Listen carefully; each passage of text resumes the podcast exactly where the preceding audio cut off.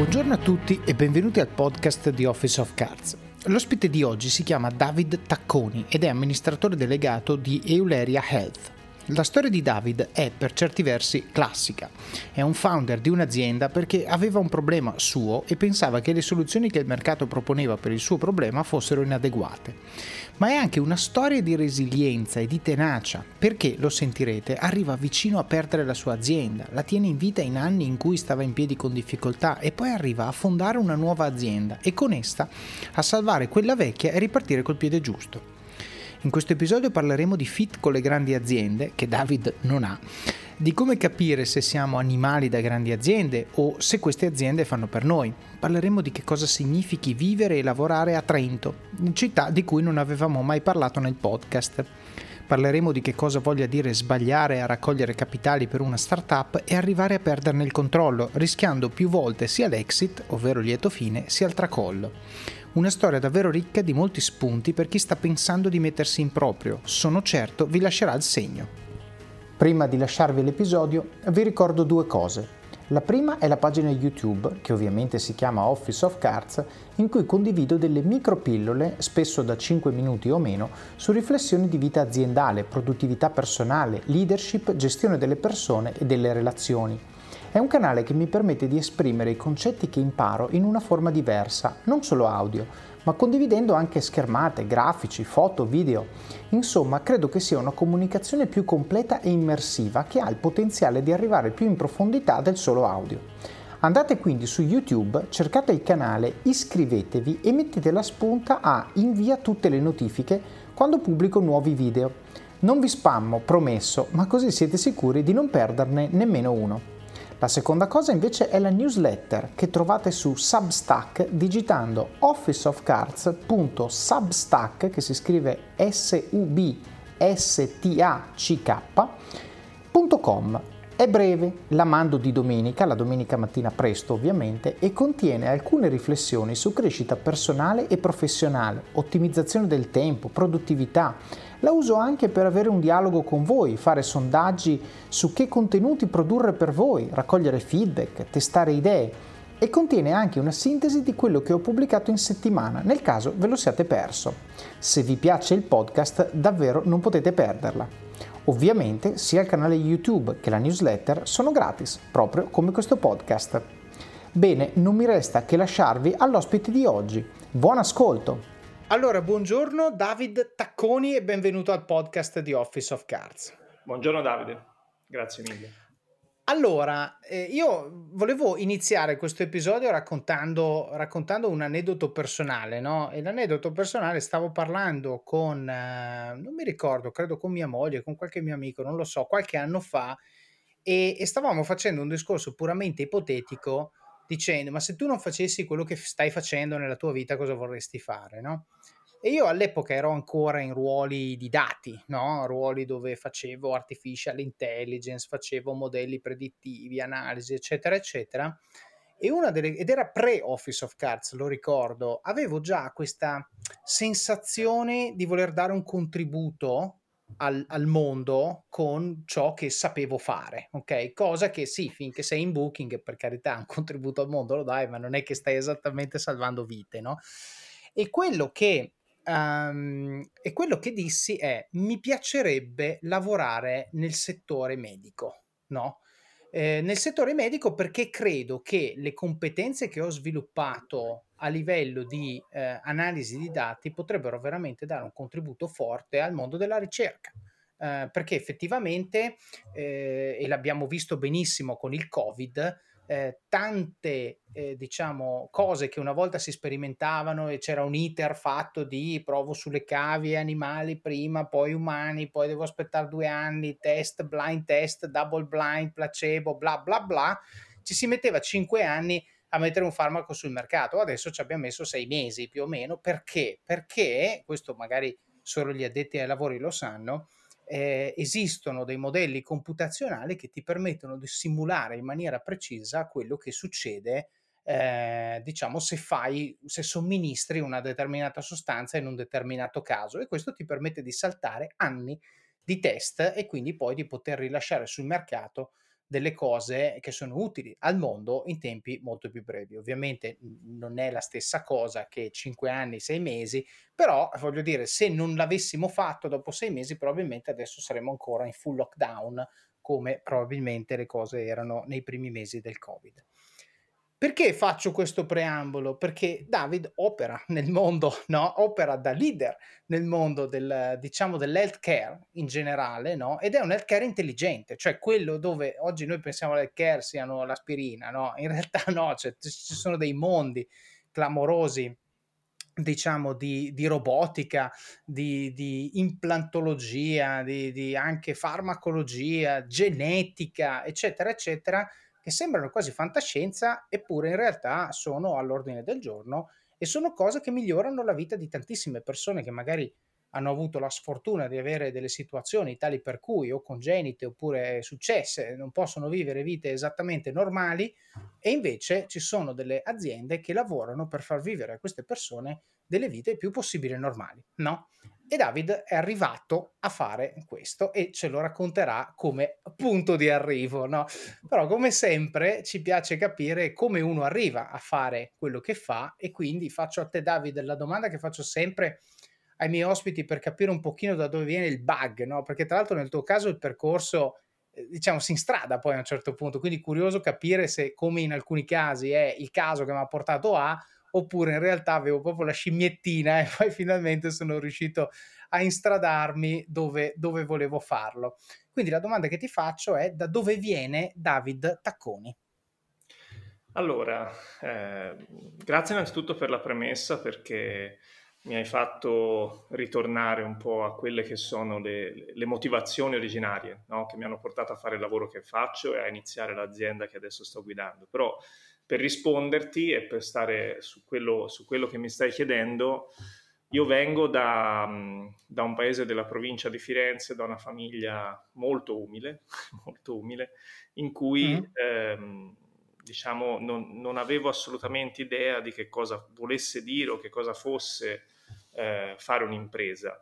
Eh, mia mamma aveva un piccolo laboratorio eh, di sartoria per signora che faceva impazzire le americane che vivevano nel Chianti e questa cosa mi ha sempre, eh, mi ha sempre affascinato perché non capivo eh, perché questa loro azienda non avesse successo e non ci permettesse di, di, fare una vita un po' più agiata perché tutte le volte che mettevo... Beh, ma quando dici non avesse successo intendi dire, cioè non scalava, nel senso non lei scalava. faceva la sarta e finiva no, lì, era, era un piccolo laboratorio che aveva con le sue sorelle e... Mm e fondamentalmente diciamo loro eh, mi ricordo sempre questa cosa che dicevano a cena che facevano la fiera dell'artigianato che c'era una volta l'anno a Firenze e in una settimana vendevano di più di quello che vendevano durante tutto l'anno perché alla fiera okay.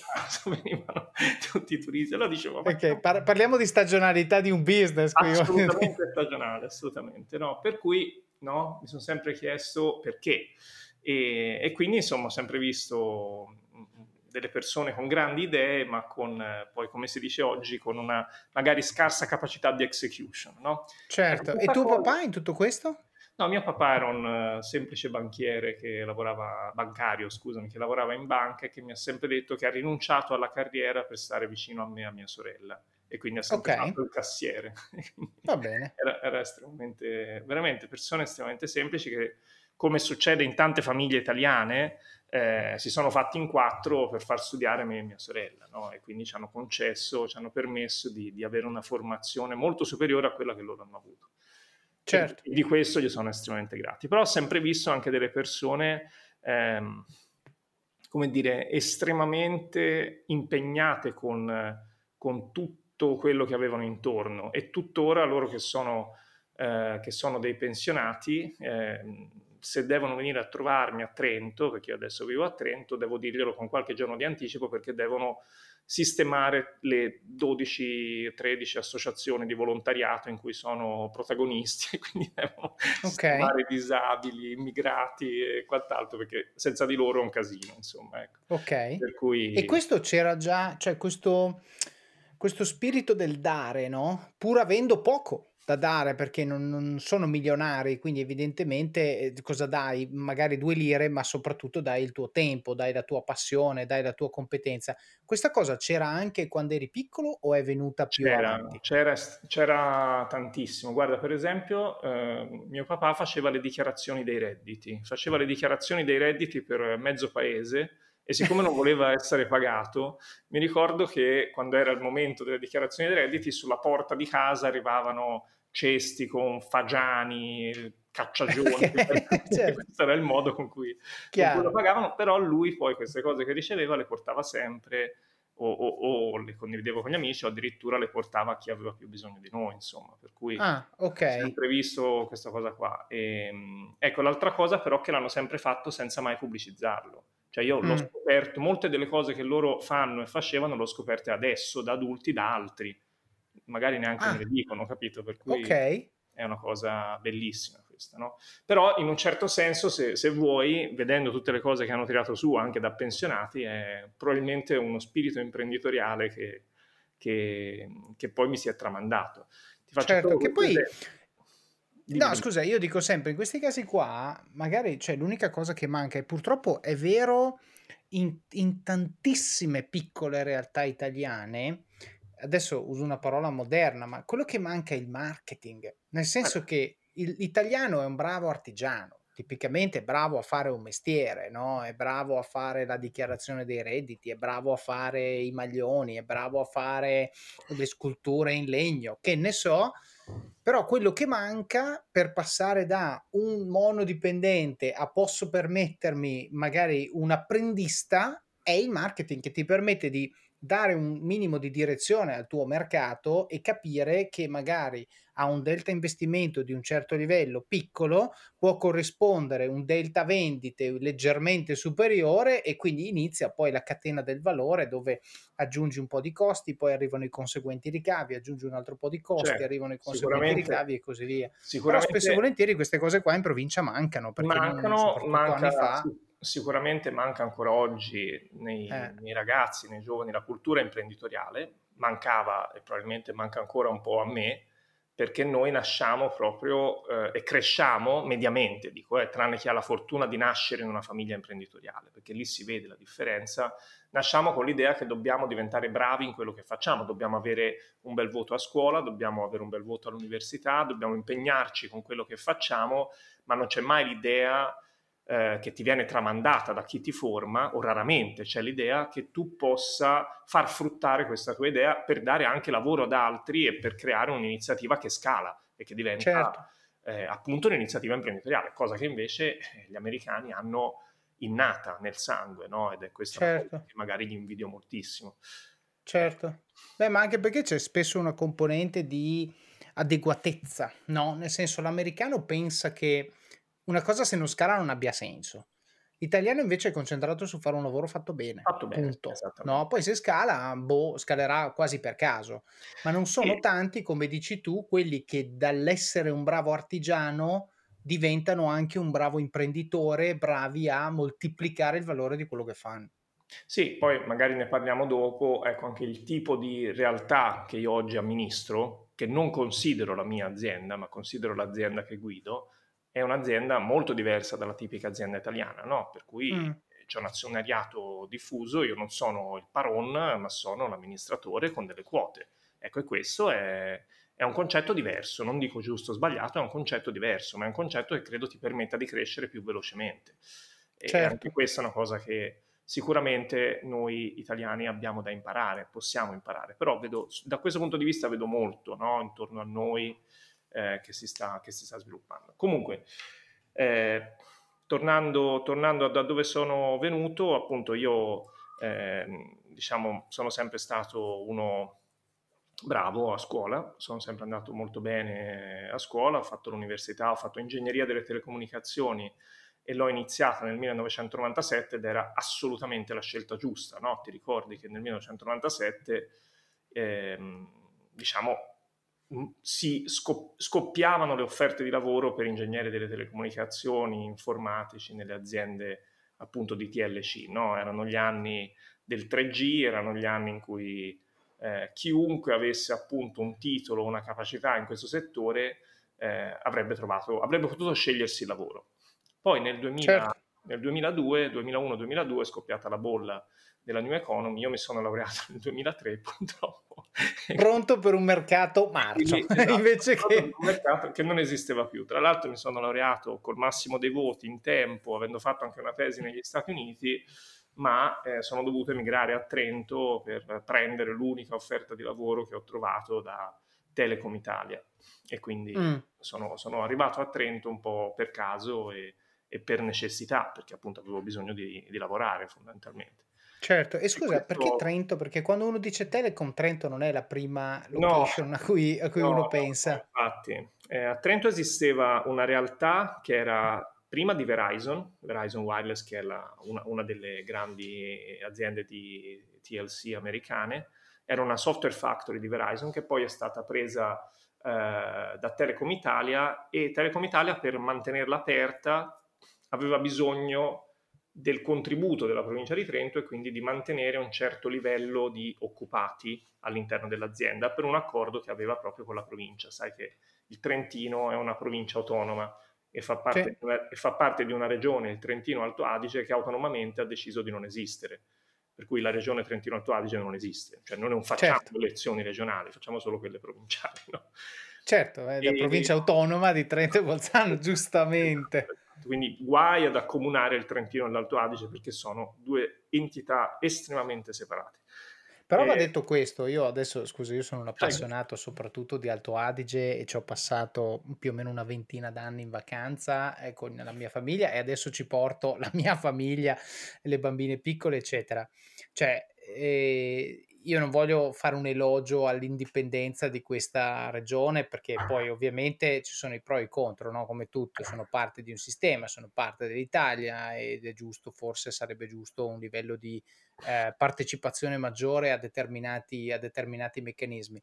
Però come hai detto tu, cioè Trento e Bolzano sono due province totalmente diverse, cioè sono nella stessa regione solo perché qualcuno una volta ha deciso di chiamarla Trentino Alto Adige, ma sembra cioè, veramente di essere in due paesi diversi. Eh? Beh, certo, uno è un paese, una è una regione a trazione tedesca, diciamo, e una è una, è una provincia italiana, cioè il Trentino è, è una provincia italiana eh, con certo. una, diciamo, un'aspirazione ad essere un po' più austriaca e quindi no, con delle fattezze, delle parvenze di, di, Austria, ma siamo sempre in Italia. Quando tu arrivi a Bolzano sei praticamente in, all'estero quasi, no? Perché certo. non solo per la lingua, ma anche proprio per come sono gestite le cose. C'è proprio un... Sì, sì, ma infatti lo vedi anche, cioè prima di parlare con chiunque basta che guidi per esempio in Val Pusteria e poi guidi invece in Val di Fassa e sono due cose totalmente diverse. Però devo dire che comunque si sta molto bene in Trentino. Ecco, sì, sì, sì, beh, c'è, c'è di peggio, c'è di peggio. Shipping can make or break a sale, so optimize how you ship your orders with ShipStation. They make it easy to automate and manage orders no matter how big your business grows. And they might even be able to help reduce shipping and warehouse costs. So optimize and keep up your momentum for growth with ShipStation. Sign up for your free 60-day trial now at shipstation.com and use the code POD. That's shipstation.com with the code POD. Comunque, insomma, niente, sono arrivato qua e, e, poi ho capito che la grande azienda non faceva per me. E quindi da, okay. subito, da subito. E poi ho trovato, ho trovato lavoro in un centro di ricerca sulle telecomunicazioni internazionale che era appena nato qua in Trentino Stando in questo centro di ricerca ho preso anche un dottorato a distanza con l'Università di Firenze e dopo sono entrato nel mondo delle, delle start-up. Mi hanno chiamato. E scusa, el- elaboriamo un attimo questa cosa, no? Sì. Perché è una frase che, voglio dire, svariate persone, anzi in realtà tutto Office of Cards nasce da questa frase perché a cena con, con questi famosi tre amici eh, e uno dei tre ha detto ma come fai tu a lavorare in grande azienda? Io non ci riuscirei mai. No, tu hai appena detto ho capito che la grande azienda non fa per me. E io invece, siccome ci lavoro nelle grandi aziende, ho scritto un libro per spiegare alla gente come fare certo. a sopravvivere in questo mondo. Perché tu ti sei trovato in età così giovane, no? Uh, avevi 25 24, anni, 25 a trarre questa conclusione così lapidaria sul tuo fit nel contesto di una grande azienda? Guarda, um, un po' per quello che ti dicevo prima, perché poi credo eh, che comunque, come dicevi tu all'inizio, questa, questa, scimmietta che avevo sulle spalle che mi diceva che dovevo fare qualcosa di mio, eh, mi faceva sentire un, una distanza troppo elevata tra quello che facevo io, il contributo che potevo dare e il risultato che veniva portato dall'azienda. Per cui okay. provi a fare un pezzetto troppo piccolo di una cosa che non capisci, questo diventa... cioè lo sentivo, lo sentivo come un lavoro molto fine a se stesso, ma, ma ripeto, è, è, per come sono io. No? Oggi io lavoro con grandi aziende, con multinazionali, mh, a stretto contatto, eh, vedo ancora parzialmente questa cosa, ma vedo che comunque le persone quando arrivano a un certo livello possono portare il loro contributo. Chiaramente è diverso dal contributo che puoi portare in un'azienda come, come la mia, no? in cui magari siamo ancora in un numero in cui ci si conosce tutti e tutti devono funzionare, perché se uno non funziona l'azienda si inceppa, no? eh, e questo è un po' il motivo per cui mi ha portato a dire voglio stare in una realtà più piccola, voglio essere decisivo, anche a costo di rinunciare a, allo stipendio. Infatti in tutte le mie scelte lavorative sono sempre andato a decrementare eh, il mio. ok, questa, questa, dopo la elaboriamo. Io volevo offrire a chi ci ascolta il contraltare, no? nel senso che come sempre l'obiettivo di questo podcast è fornire stimoli e punti di vista affinché ciascuno si immedesimi nel punto di vista che sente più vicino a se stesso. Allora, tu hai detto una cosa stravera, che è in una grande azienda percepire l'impatto di ciò che fai sul prodotto finale e quindi sul cliente è praticamente impossibile, soprattutto se sei junior. È una frase che nessuno può negare, è inevitabilmente così perché? Perché una grande azienda che fa grandi prodotti, che impatta grandi mercati, eccetera, eccetera, per fare qualsiasi cosa ci sono almeno 150 mani che ci mettono eh, il contributo e quindi dici il mio pezzettino piccolino, tra l'altro se non ho neanche un bravo manager che mi spiega il senso di ciò che faccio io nella realizzazione del prodotto finale o del servizio, veramente sto lì a tirare le viti e non ho capito perché e quindi alla fine mi sento poco motivato. Verissimo. Offro il contraltare, no? Il contraltare è questo. È tutto vero, ma quando, se tieni duro in una grande azienda e riesci ad arrivare ad una posizione, chiamiamola apicale, insomma una posizione di livello, tu puoi avere due grandi tipologie di impatto. La prima è che comunque a un certo punto tu arrivi ad avere dei team molto numerosi e hai impatto sulle persone che ti trovi a dover gestire. Cioè quando tu sei, non lo so, parlo della mia azienda attuale, quando tu sei Urbano Cairo, tu hai responsabilità su 5.000 persone, cioè, e quindi puoi veramente avere un impatto significativo, nome e cognome, su 5.000 dipendenti della tua azienda, no? Cairo Communication, gruppo RCS, eccetera, eccetera. Ma poi c'è anche il secondo aspetto, che è l'impatto sui clienti, perché se è pur vero che io al mio livello ancora non riesco sempre a percepire l'impatto delle mie decisioni sui clienti, è però vero che io di clienti ne tocco 40 milioni al mese ok? E quindi eh, la mia decisione in sé non sposta niente, ma è parte di un sistema decisionale che arriva ad avere un impatto su un numero di persone veramente enorme. Ok? E questo alla fine della fiera, però ripeto, è soggettivo, no? Quindi uno deve sentirsi di qua o deve sentirsi di là. Sapere che io do un contributo, che non è unico, ma è un contributo, a un oggetto che finisce nelle mani di 40 milioni di persone mi gratifica, mi fa stare bene, mi lusinga, mi rende fiero, è un grande senso di responsabilità anche perché quando faccio una minchiata sono 40 milioni di persone che lo vedono. Ecco, e, e però questo senso di accomplishment si trova anche in quel tipo di contesto. È ovviamente diverso perché non è questo l'ho fatto io, l'ho messo in mano a tizio, tizio mi ha detto grazie. Quello te lo può dare solo un'azienda più piccola. Invece un'azienda più grande, chiaramente eh, il, contatto è minore, però puoi avere anche questo tipo di, questo tipo di impatto. Questo, guarda, ripeto, non è per dire meglio o no, peggio, ma è per offrire il doppio punto di vista. E, e guarda, ti, ti, vengo dietro da questo punto di vista perché credo che dipenda molto anche da come uno è fatto, no? da, da, da, proprio dal tuo, eh, dal tuo carattere, dal tuo DNA. E, e credo che una persona come me, che, che era oggi un po' meno, ma che era molto frenetica, molto impaziente, eh, non si volesse dare il tempo di aspettare no, di vedere un impatto, perché chiaramente tu certo. devi fare dei passi per arrivare a quello che dici tu, per cui ci vuole pazienza. E poi, come, certo. come si dice, la pazienza è la virtù dei forti, no? Esatto. chi, chi, riesce a resistere, sono d'accordo con te, che poi riesce ad avere un impatto molto più alto di quello che può avere anche il CEO di una piccola, piccola media impresa. E, ed è giustissimo. Dall'altra parte ci sono delle persone che nascono appunto con questa frenesia, con questa voglia più imprenditoriale, o comunque se non altro una voglia di avere immediatamente un riscontro di quello che fanno, e queste persone forse è giusto che non soffochino all'interno di una, di una grande azienda e cerchino una realtà più confacente a quello che fanno, a, a come sono fatti, perché appunto se fossimo tutti uguali eh, saremmo tutti imprenditori e non ci sarebbe nessuno che lavorerebbe, se fossimo tutti operai non ci sarebbe nessuno che fa l'imprenditore, per cui certo, grazie a Dio certo. siamo tutti diversi, no? Ecco. Certo, senti, hai parlato però di una cosa che non è esattamente lineare, cioè hai parlato da ricercatore, cioè tu sei uscito dalla grande azienda, non è che sei esattamente andato, come dire, a fare startup, ma no, il no. mondo della ricerca non è quello più dinamico o c'è qualcosa che, che no, mi sfugge? Era, era, cioè... un, era, un, centro di ricerca che a suo modo era una startup, cioè era appena okay. nato. Appena nato. Okay. In che ambito, by the way? Eh, networking,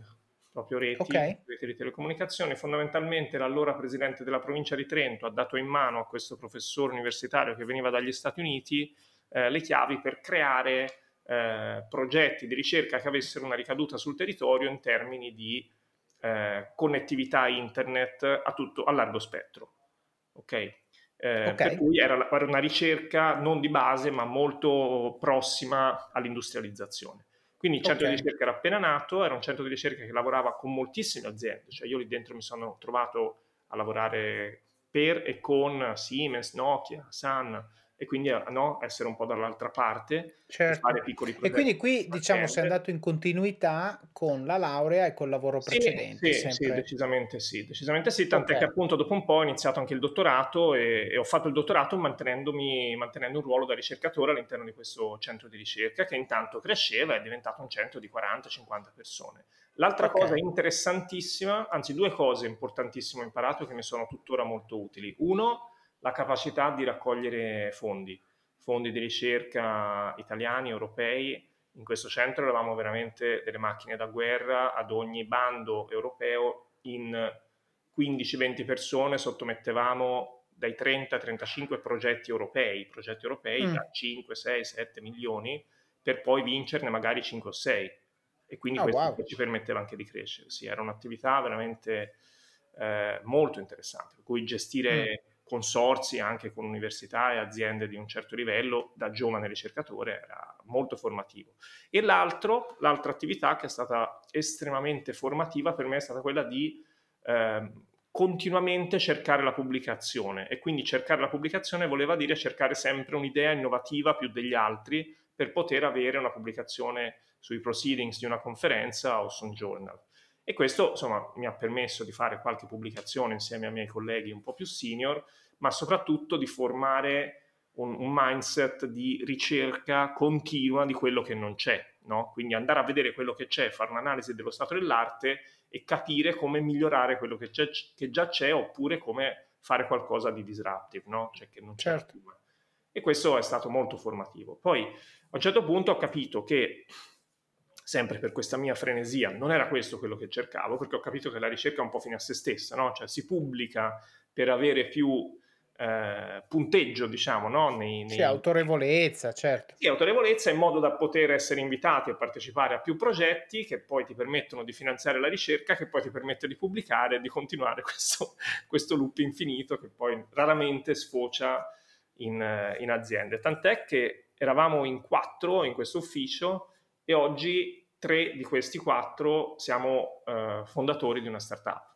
Ok, quindi, quindi aveva, c'era, c'era, un po' un virus dentro esatto, quell'ufficio lì. Virus. Io sono stato il primo, ma poi dopo poco mi hanno seguito anche gli altri, che erano ricercatori molto più bravi di me, tra l'altro, per cui eh, insomma, però hanno deciso comunque di fare questa cosa qui perché mancava l'impatto, quello che dicevi tu prima, no? l'impatto con il cliente finale, cioè in che mm. modo io arrivo a vedere che la cosa a cui sto lavorando funziona davvero che poi non facevamo ricerca di base sulle cellule monoclonali, facevamo ricerca sulle reti di telecomunicazione, per cui devi vedere che le robe funzionano.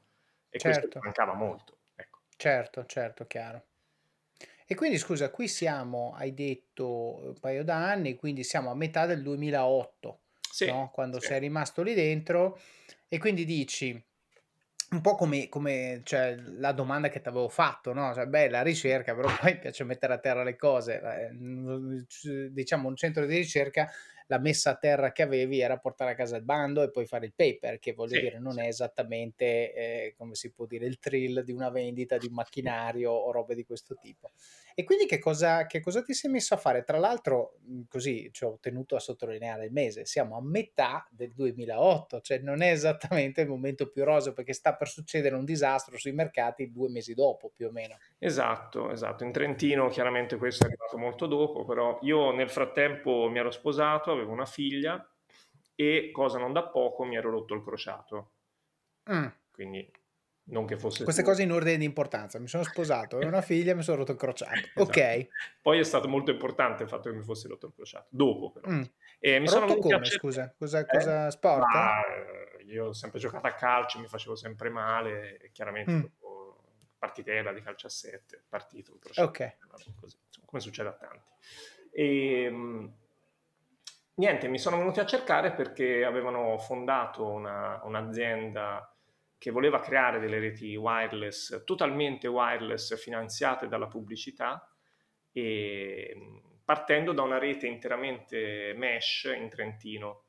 E quindi era Mm. una sfida molto intrigante e avevano bisogno di fatto di un direttore tecnico, per cui sono venuti a cercare me e la sfida è stata molto molto interessante, l'ho raccolta e sono andato a lavorare per questa azienda dove mi sono potuto per la prima volta creare un mio piccolo team di tecnici, facendo i colloqui, scegliendo le persone, per cui mi sono ritrovato di fatto senza accorgermi in una, quasi in una posizione senior, no? a 30 anni neanche. Mm. Ma com'è che ti hanno trovato? Cioè, era network, li conoscevi sì, già? il Trentino è abbastanza piccolo, per cui Ok. è successo un po' così, no? Ma tu quindi, scusami, adesso facciamo un attimo un excursus, cioè, posto che il Trentino è una regione meravigliosa, ma tu sei toscano. Io sono di Sei andato lì perché hai detto questi mi assumevano, erano gli unici che mi assumevano e va bene, però una volta che cambio lavoro la mappa ritorna a quella dell'Italia Certo, e invece tu sei rimasto a mondo. fare Non ricerca lì riuscito, non e so- non come sono mai? riuscito, ma perché guarda, devo dirti che in quegli anni, eh, ma anche adesso, eh, anche adesso, comunque c'era veramente tantissima offerta nel mondo dell'ICT e soprattutto delle reti, perché Mm. credo che fosse una delle aree eh, di- in Europa dove si investiva di più in, in ICT e soprattutto in networking. E c'erano veramente aziende e centri di ricerca che spingevano moltissimo per rendere il Trentino, che come sai è una zona molto variegata e dove è difficile creare, eh, era nel 2008 quando non, non esistevano di fatto le reti cellulari ad alta velocità, avere una Certo. rete che ti permetteva di, di accedere ad internet anche nelle valli più remote era molto importante. E questo va Chiaro. a fare degli investimenti strategici e quindi chiaramente eh, il lavoro a chilometro zero è più probabile da trovare di un lavoro in California che mi sarebbe piaciuto moltissimo, ma poi insomma, e poi appunto ero sposato, c'era una figlia, quindi dopo uno segue anche un po' le opportunità, no? Che a volte sono a Certo. caso, a volte invece sono... No, però è interessante perché io credo, cioè tu hai appena fatto uno statement che era ovviamente relativo all'epoca, ma per la mia poca conoscenza del mercato del lavoro trentino, credo sia vera tutt'oggi. Cioè esistono dei settori insospettabili, no? Dove se uno pensa, dice voglio lavorare nell'ICT in Trentino, c'è pieno di roba e la gente magari non lo sa. Allora, posto che nel mondo di oggi, post-Covid, sempre più tante persone stanno pensando a fare delle scelte di vita tali per le quali si vive in maniera un pochino più equilibrata fra lavoro e vita privata, no? Il messaggio che io vorrei passare a chi ci ascolta è a parte se sei un developer eh, oppure se hai a che fare con l'ICT, valuta il Trentino perché c'è un sacco di opportunità e poi magari ne parliamo anche più nel dettaglio. Però in generale non dare per scontato che tutti i lavori sono a Milano, perché c- a Milano ci sono tutti i lavori, questo è sicuro e matematico. Però Milano potrebbe non essere la città migliore per te e quindi magari andando a fare un pochino di ricerca, perché ovviamente il fatto che l'ICT sia proliferante nel Trentino forse non lo trovi al primo risultato di Google quando cerchi dove andare a lavorare nell'ICT che non sia Milano, però facendo un minimo di ricerca, come ascoltando questo podcast o parlando con persone, guardando su LinkedIn, insomma, si scoprono cose magari che possono far fare una riflessione diversa dallo standard, perché ripeto, lo standard è voglio lavorare, voglio fare, vado a Milano Invece qui abbiamo uno, David, che è toscano, quindi col Trentino non c'è niente a che vedere, che ci ha finito per sbaglio, ok, e che dopodiché ha scoperto che si può fare una signora carriera rimanendo in quella regione. Perché? Perché di quello che questa persona sa fare, lì ce n'è tanto, c'è domanda, ci sono lavori, ci sono le aziende, ci sono i clienti, quindi c'è un ecosistema. No? Allora, l'invito che io faccio a chi ci ascolta è quello di non dare per scontato che per fare determinate carriere bisogna per forza andare a Milano, Roma, scegliete voi, comunque una grande città, ma esistono dei piccoli poli di eccellenza dove si possono fare un sacco di lavori, un sacco di carriere dove però lasciatemi dire che quando alle 6 staccate l'ufficio e andate a casa si vive nettamente meglio rispetto alla grande città. Nonché, e questo va detto, gli stipendi sono leggermente più bassi, ma lo spread fra lo stipendio e il costo della vita rispetto a Milano, qualsiasi città d'Italia è meglio. Quindi voglio dire, vedete voi. Assolutamente, specialmente se si ha famiglia, poi qua si riesce a fare una vita veramente di alto alto livello con poco, no? Cioè, certo. non è un caso che Trento è sempre ai primissimi posti nella, nella, nella classifica della qualità della vita. Da tanto certo. e, e, e, se la gioca con Bolzano, tra l'altro, quindi sono sempre lì. Esatto, sono sempre lì.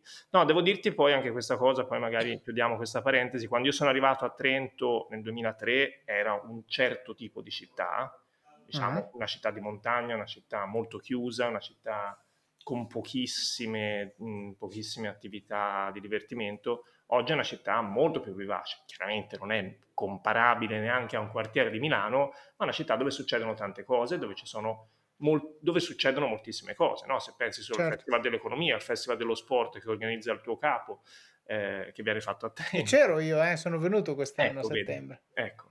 E, e, tantissime altre cose e poi hanno, hanno, sono state create delle zone nella città dove continuamente ci sono attività per i giovani. C'è un'università bellissima, è sempre più eh, grande, adesso una, da piccola università sta diventando una media università, per cui ci, sono, ci saranno più di 20.000 studenti nel futuro eh, che uh-huh. vengono un po' da tutta Italia e da tutto il mondo, ci sono tantissimi stranieri che vengono qua per l'università e per i centri di ricerca che ci sono e quindi si sta creando un, un mondo molto molto interessante.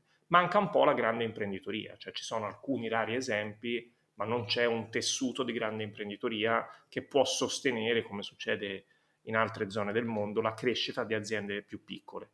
E questo certo. è un certo. po' l'unico difetto, ma ci sarà probabilmente tra un po'. Ecco. Certo, va bene, se no sarebbe Milano 2 come eh. concetto, no?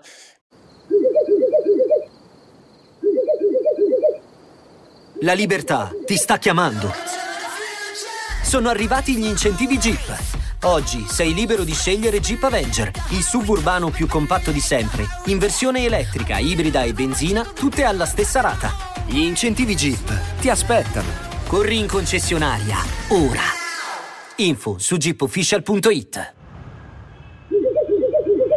Pronto? Però sì, secondo me ripeto, la, la, riflessione, un po' la facevamo prima quando parlavamo grande azienda e piccola azienda, no? Trento non è una città per tutti, così come non lo è Verona, Bergamo, Brescia, Firenze, Bologna, quello che vuoi tu, però io quello che vorrei veramente che la gente si portasse a casa e non date per scontato che non lo sia, no? andateci a fare magari un due o tre giorni, ma non di vacanza, di viverla, e quindi andare a fare la spesa, andare a, come hai detto tu, no, a vedere quell'iniziativa, quel quartiere, magari up and coming, andare nel ristorante e vedere che facce ci sono al giovedì sera, però non al sabato sera perché è diverso e magari scoprite un mondo dove sai cosa c'è? Il fatto che io quando è sabato mattina prendo e vado a Selva di Val Gardena e vado su certo. al Cira a vedere, cioè è un altro, è un altro stile di vita. Senti, eh, quindi eh, dicevi ti hanno chiamato e ti sei ritrovato in questa posizione di CTO eh, per un'azienda, un'azienda piccola, neoformata e ti sei creato il tuo team, giusto? Sì, sì, sono creato il mio team, all'epoca ho selezionato anche Roberto Tomasi, che oggi è il mio socio, e quindi okay. abbiamo iniziato a lavorare a questa attività insieme.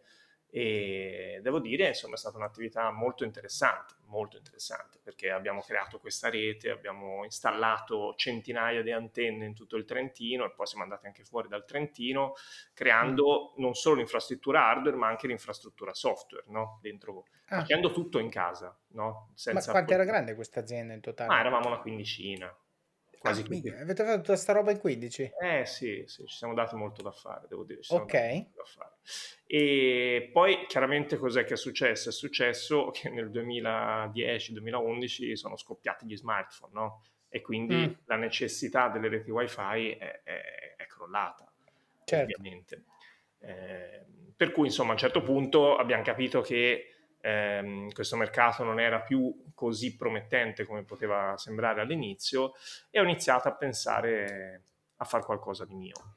Che poi in realtà, scusa, faccio un commento da eretico, ma in realtà c'è stato un periodo di down, ma non è finito quel mercato perché Eolo adesso vale billions proprio perché risolve un problema esatto. che gli esatto. smartphone sembravano aver ovviato, cioè tanto internet ce l'ho in tasca che se ne frega. Sì, peccato che per fare le video call, per guardare la TV connessa, eccetera, eccetera, lo smartphone dimenticatelo, ti serve una connessione stabile e quindi c'è un'azienda che fa quello di mestiere, poi magari non so se vuoi spiegarlo tu, dato che ne sai sì, sicuramente. Guarda, io sono stato a lungo cliente di Eolo, per cui... Esatto, perché nelle valli non riesci a portare i cavi. A 3 quindi... km da Trento non arriva la DSL, perché Trento certo. sta in pianura ma con le montagne intorno non arriva e tu hai bisogno di Eolo. E esatto. infatti all'epoca, quando noi abbiamo iniziato, Eolo era lì con cioè era un pelino più avanti, però non era un'azienda grande. Noi però abbiamo certo. puntato, eh, all'epoca abbiamo puntato su un modello di business che poi è risultato essere sbagliato, che era quello dell'utente occasionale, del turista, ah. del cittadino che aveva bisogno della connessione, gli davamo connessione gratuita e, e in cambio gli davamo pubblicità.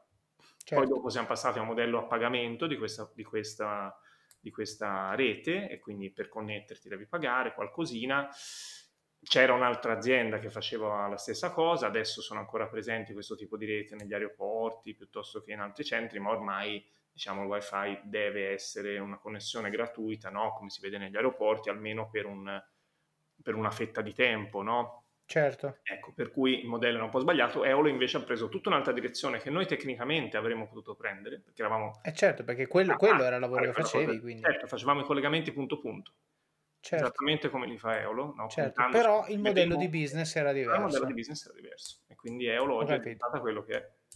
Certo, però va detto questo, nel senso a discapito che Eolo per cinque anni da quando è successa sta roba era, era poca roba, era, era caccolette, è esplosa negli ultimi tre. Sì, diciamo, sì, sì. È esplosa chiaramente con la richiesta di servizi in streaming, come dicevi tu. Certo, certo, eh, grazie a Netflix.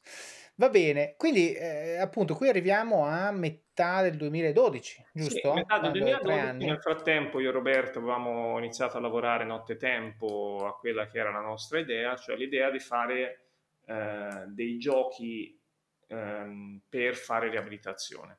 Quindi ci eravamo messi di notte a hackerare, tra virgolette, perché non era così complicato, la board della Wii e con mm-hmm. il joystick della Wii e avevamo fatto un piccolo gioco che permetteva di, eh, al fisioterapista, al professionista di settare dei parametri e a chi faceva questo gioco di fare un certo esercizio seguendo i parametri che aveva impostato il fisioterapista.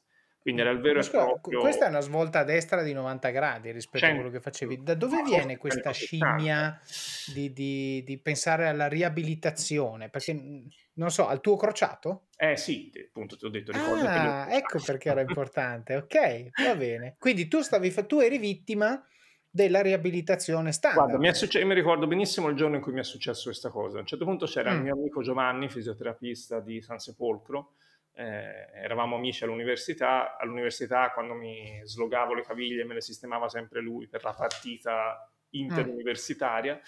e quando mi sono toccato l'ho chiamato, lui non mi poteva seguire perché eravamo a 400 km, però stavo a telefono con lui e gli dicevo guarda mi hanno detto di fare questi esercizi, io voglio tornare a giocare tra tre mesi, sto facendolo a fondo, ma va bene se faccio così? E lui mi diceva a quanti gradi è il ginocchio? eh, dicevo per telefono, no? Proprio dicevo 60, 70, mm, no, un po' di più, dovreste arrivare a 90, però non piegare il tronco e, mi dava tutte le indicazioni a telefono. Ok. No? Erano gli anni in cui iniziavano l'Xbox, la Wii, i famosi Excel Gaming, e ho detto, certo. scusa, ma perché non si può fare una roba non che mi fa giocare un po' alla cavolo, ma che Giovanni mi dice da remoto devi fare questo esercizio con questi angoli, stando attento a questo, e io lo faccio e poi lui vede che cosa ho fatto. Mm. No? E quindi, quindi che ti faceva la telemetria della, della sessione di riabilitazione. Esatto, e, però ero io che facevo l'esercizio, no? Non mm. mi serviva lui, lui mi, mi serviva solo che mi dicesse cosa dovevo fare. Certo. Questa è stata l'idea, per cui sono andato a parlarne con quelli che all'epoca mi avevano riabilitato Lì è stato molto interessante perché mi hanno fatto provare tutti i prodotti, quelli che oggi sono i miei competitor. eh, ok. Me li hanno fatti provare tutti e mi hanno detto, vabbè, prima provali, poi ci dici in che modo la tua idea è diversa. E allora, insomma, okay. poi gli abbiamo spiegato, gli abbiamo fatto vedere questo proof of concept che abbiamo provato su qualche paziente e funzionava, funzionava abbastanza. Poi, Questo, questi prodotti della concorrenza erano, immagino, roba a livello medico, costosissima, sì, che sì, noleggiavi esatto. e basta. Grandi pedane, all'epoca, sai, poi i prodotti eh, medicali, dispositivi medici di dieci anni fa erano molto mh, quasi dei marchi ingegni, no? erano molto certo. laboriosi, non erano semplici da usare. No? Anche perché il modello all'epoca era B2B2, anzi era B2B e poi B2, l'ultimo pezzettino era il medico che te, o lo studio sì. eh, che lo dava in prestito, lo Ma usi no, a casa poi... non c'era quasi niente, sai. Ah, quindi ecco, vieni qua, quindi era B2B, era, c'era quello che lo fa, che lo vende al centro medico, che lo fa usare ai suoi 50 dip- sì, esatto. pazienti o quel Era un tapirulan evoluto, fondamentalmente, ok, no? come, come concetto di utilizzo utilizzo. Ok, tu invece pensavi B2C, Io dicevi pensavo, una roba che posso B2B, usare nella mia ma, sala. Allora, sempre B2B, ma mettere in mano delle, del fisioterapista uno strumento che gli permettesse di controllare il paziente da remoto. Ok. E quindi niente, siamo partiti eh, con la nostra idea, eh, io ho fatto quello che sapevo fare, cioè ho cercato dei fondi per finanziarmi la ricerca.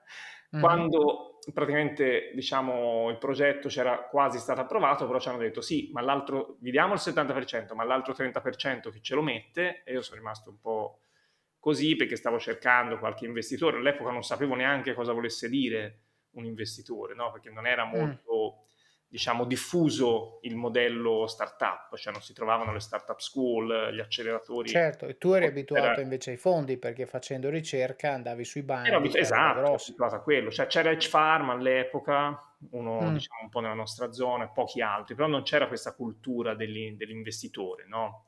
Okay. E, e, quindi niente, insomma, sono andato da quelli che erano i, i, soci dell'azienda per cui lavoravamo. Gli abbiamo raccontato la nostra idea, io e Roberto, e loro hanno detto va bene, eh, vi seguiamo. Che, cioè, scusa, scusa, questa è clamorosa.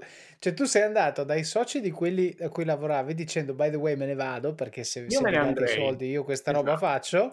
E qui, però non solo me ne vado, ma mi dovete dare pure i soldi per fare la cosa per cui me ne vado. Eh, io ve lo dico, poi vedete voi, e loro hanno deciso di, di finanziarcela, no? Ok. Poi diciamo questa attività è partita. Ehm, Beh, scusami, ti faccio una domanda però, perché questo è, cioè, allora, una conversazione come quella che tu hai detto può essere molto facile o molto difficile ed è tutto funzione del rapporto che tu hai ovviamente con queste persone. Allora, la domanda che ti faccio io è, dato che tu stavi parlando comunque di un business che mhmm, non stava esattamente crescendo uh, diciamo in maniera florida e quindi evidentemente le prospettive potevano essere non esattamente rosee ehm, co- cioè, questa discussione come è andata? Perché tu di fatto gli stavi comunicando, credo, la fine del business, perché se vado via io, va via l'altro e by the way il business non sta crescendo, eh, non è che rimane molto altro se siamo in 15 o, o, o sto leggendo male le No, no, tra l'altro diciamo che quello che era l'amministratore delegato di quell'azienda non era neanche un tecnico di, di base, quindi non, non, era riuscito a entrare molto nelle questioni tecniche ancora, anche perché c'eravamo noi che bene o male lo facevamo per conto suo. Eh, poi dopo quando siamo andati via in realtà ha preso più in mano lui le questioni e sono in qualche modo riusciti ad andare avanti per qualche anno. Però è esattamente come hai detto tu, per cui infatti non è stata una conversazione facile. Cioè noi siamo mm. andati anche un po', poi eravamo molto giovani, molto timorosi, vedevamo questi investitori come delle persone diciamo, mm. estremamente capaci, estremamente raggiungibili mm. e quindi è stata una conversazione difficile, siamo rimasti molto sorpresi dal fatto che ci abbiano detto sì, vi seguiamo eh, dopo chiaramente aver fatto le loro valutazioni e quindi siamo partiti con questa nuova azienda. Che... E secondo te cos'è stato? Perché mi viene da dire due cose. No? Cioè, quando tu fai investi, investi sull'idea, evidentemente. Certo ma soprattutto sulle persone. Allora, molto spesso un investitore, la persona la vede per un'ora durante il pitch e basta. Nel tuo caso invece è quattro anni. Mi avevano visto insieme. nell'azienda, esatto, si ero cresciuto molto anche come capacità. Chiaramente eh, se riguardo ora a quello che ero mi, face, mi, fa, mi, farei ridere, mi faccio ridere no? per quello che sapevo fare.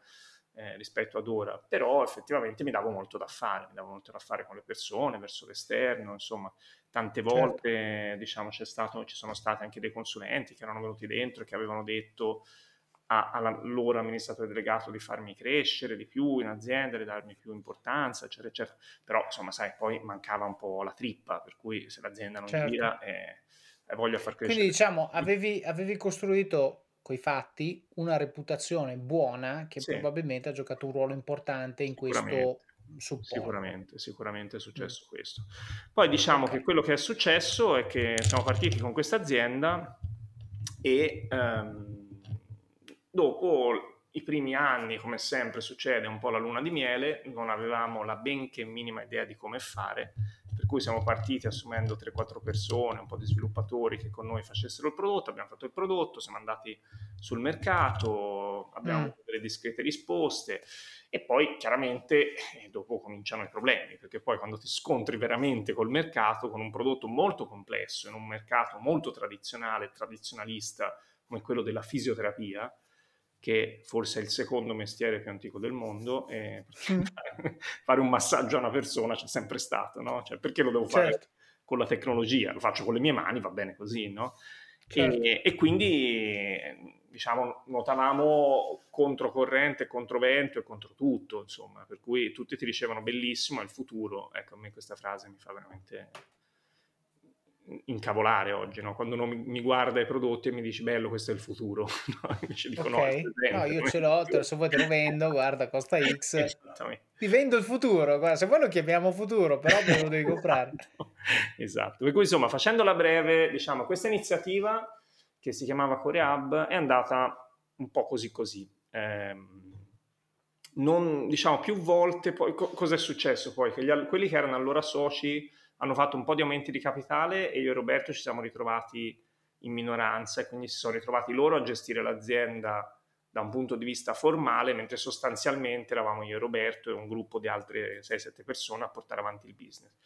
Però mm. poi, diciamo, uno di questi soci ha avuto eh, delle difficoltà e quindi mh, la nostra azienda, che si chiamava Coreb, ha avuto molte attenzioni da vari gruppi, senza non farmi entrare nei dettagli, però da varie multinazionali che hanno fatto anche proposte di acquisto mm. dell'azienda, quindi la famosa exit. Ci siamo andati più volte a un centimetro. Una volta avevamo iniziato anche la due diligence con con un famoso studio di Milano per una multinazionale mm. americana, insieme ad una multinazionale americana.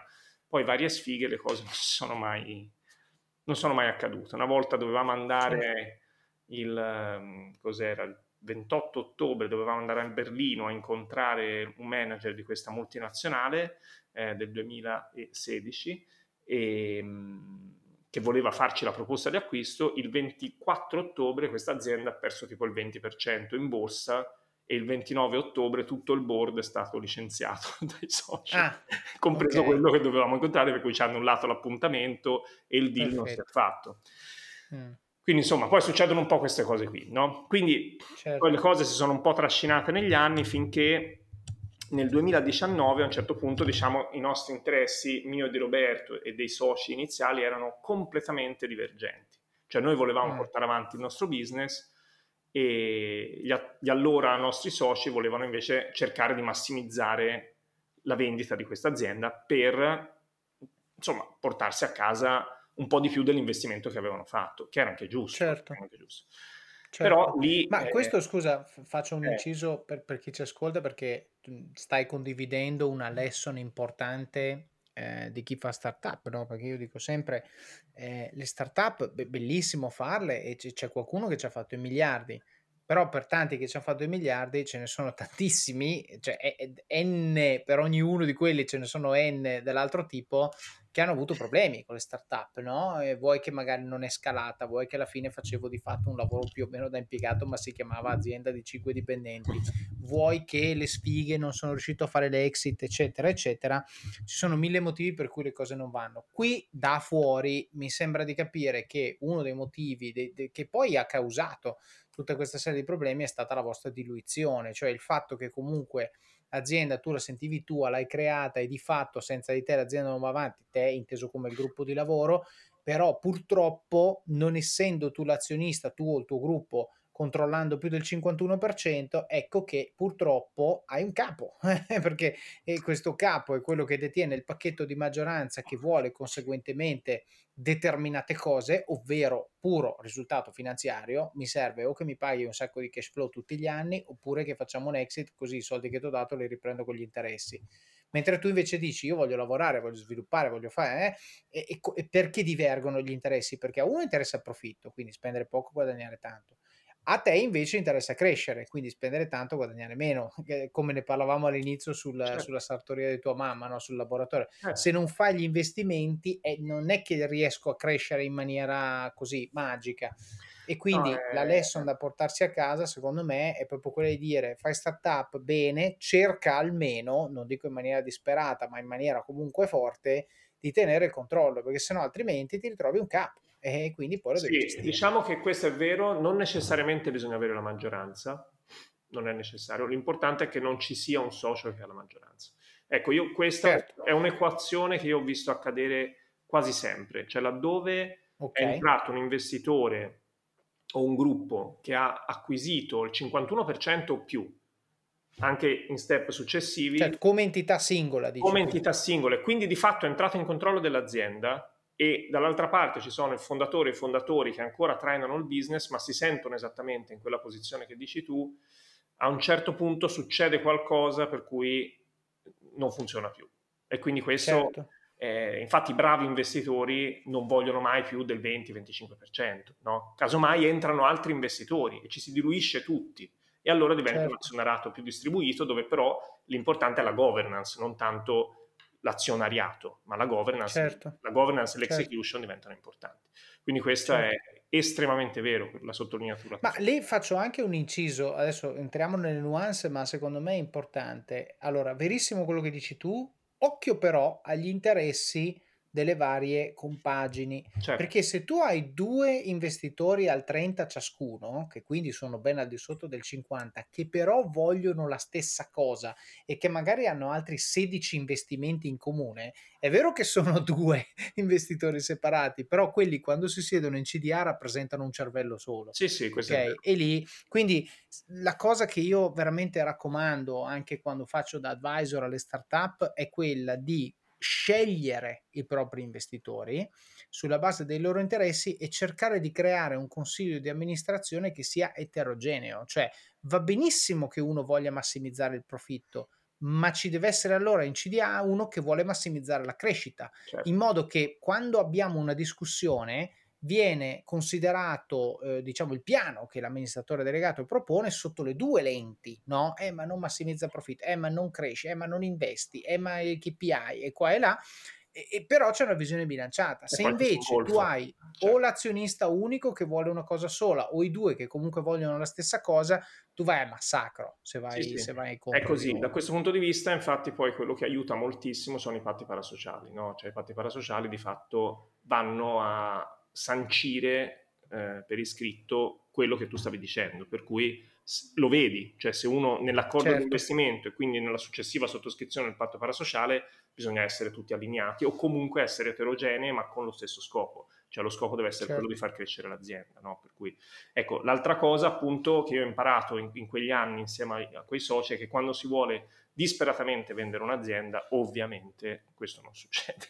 No. Non c'è nessuno che la vuole comprare. Eh, beh, o comunque c'era chi voleva comprarla, ma poi si allontanava perché rimaneva spaventato. Chiaro. Anche da questa cosa qui, perché la negoziazione saltava. Insomma, per cui cosa è successo? 2019 a un certo punto diciamo, ragazzi, o noi o voi.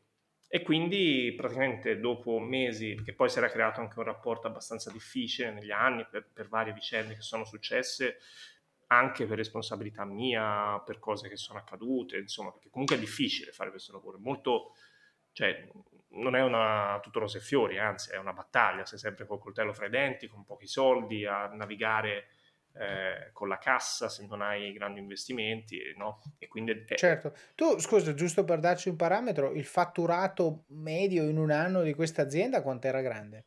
Quell'azienda lì? Ma guarda, sì. 300, 400 mila euro e poi portavamo okay. a casa un po' di contributi, perché eravamo ancora piccolini, piccolini. Ok, ok. Cioè, mh, mm, eravamo 6-7, insomma, non di più. E, certo. Mh, 6-7 più io e Roberto. E cosa è successo? A un certo punto, insomma, gli abbiamo detto, guardate, noi facciamo la pazzia, vi riprendiamo le quote. Ed eccoci qui, dopo questa chiacchierata con David, ricchissima di spunti davvero interessanti. Abbiamo parlato di un sacco di cose. Abbiamo sentito la grande influenza che i genitori di David hanno avuto su di lui esponendolo a una cultura del dare agli altri, anche quando non hai eccessi da cui attingere. Questo ragazzi non è importante, è fondamentale per poter stare bene e dare un senso alle nostre vite. È chiaro che se hai milioni dare qualche migliaio di euro ti pesa poco, ma se pensiamo di dare anche quando abbiamo poco, facciamo del bene al mondo che ci circonda e facciamo anche del bene a noi stessi, perché non c'è sensazione più bella di quella che proviamo quando rendiamo rendiamo qualcuno felice con una nostra azione, sia essa un contributo economico, un aiuto concreto, un supporto morale, qualsiasi cosa. Il senso del successo è condividere il benessere che ci genera con gli altri. Se teniamo tutto quello che creiamo per noi stessi, diventiamo davvero molto aridi. Abbiamo sentito una frase che sentiamo spesso, ovvero ho capito di non essere un animale da grande azienda e abbiamo esplorato il modo in cui David ha capito questa cosa di se stesso e come l'ha gestita. Appunto, abbiamo sentito di come David abbia gestito il contraltare al non essere animale da grande azienda, ovvero la voglia di start-up, e di come abbia deciso di mettersi in proprio, provando a risolvere il suo problema di riabilitazione del ginocchio. Questa è una storia che abbiamo sentito e letto tante volte. Moltissime sono le aziende che nascono dalla frustrazione di una persona su come una certa cosa viene gestita da quello che c'è disponibile sul mercato. E non parliamo solo di app, ma spesso parliamo di oggetti fisici, prodotti, servizi. Pensate anche a situazioni che magari vivete voi tutti i giorni e che vi frustrano in modo sistematico. Magari vi viene in mente l'idea per un'azienda. E abbiamo poi sentito di come David ha approcciato la ricerca di capitali. Purtroppo qui iniziano alcuni dei problemi che sentiremo soprattutto nel prossimo episodio, ma la lezione che voglio cristallizzare qui è una. Raccogliere fondi e portare persone nel capitale sociale di un'azienda è un lavoro ed è un lavoro che va saputo fare bene. Non basta avere un'idea buona per avere successo, perché se cannate la cap table poi rischiate i problemi che sentirete nel prossimo episodio. Quindi se non sapete come si fa a raccogliere i fondi ma avete una buona idea, fatevi aiutare da qualcuno che lo sappia fare è fondamentale. Nel prossimo episodio continueremo la chiacchierata con David che riprende da dove abbiamo lasciato, ovvero dal pagherò che ha sottoscritto per riprendere il controllo dell'azienda che aveva creato e della quale aveva perso il controllo. Una storia di tenacia imprenditoriale che mi ha ispirato e che sono certo darà molto da riflettere anche a molti di voi. Non perdetelo! Passiamo ora al supporto, la fase in cui siete voi i protagonisti e in cui dimostrate con pochi e semplici ma significativi gesti quanto impatto abbiano questi contenuti nel vostro quotidiano e quanto sia importante per voi che il podcast continui a crescere.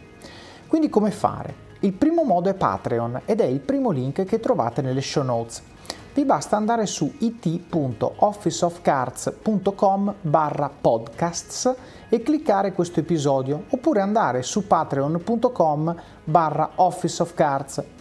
Patreon è un modo senza sforzo per contribuire alla qualità di questo podcast e vi permette di fare delle piccole donazioni mensili, anche di pochi euro, per darmi una mano a finanziare il supporto professionale per l'editing degli episodi e la promozione del podcast. Spesso mi dite grazie per questo podcast sui social, via email, in alcuni casi anche di persona e vi sono infinitamente grato di questo.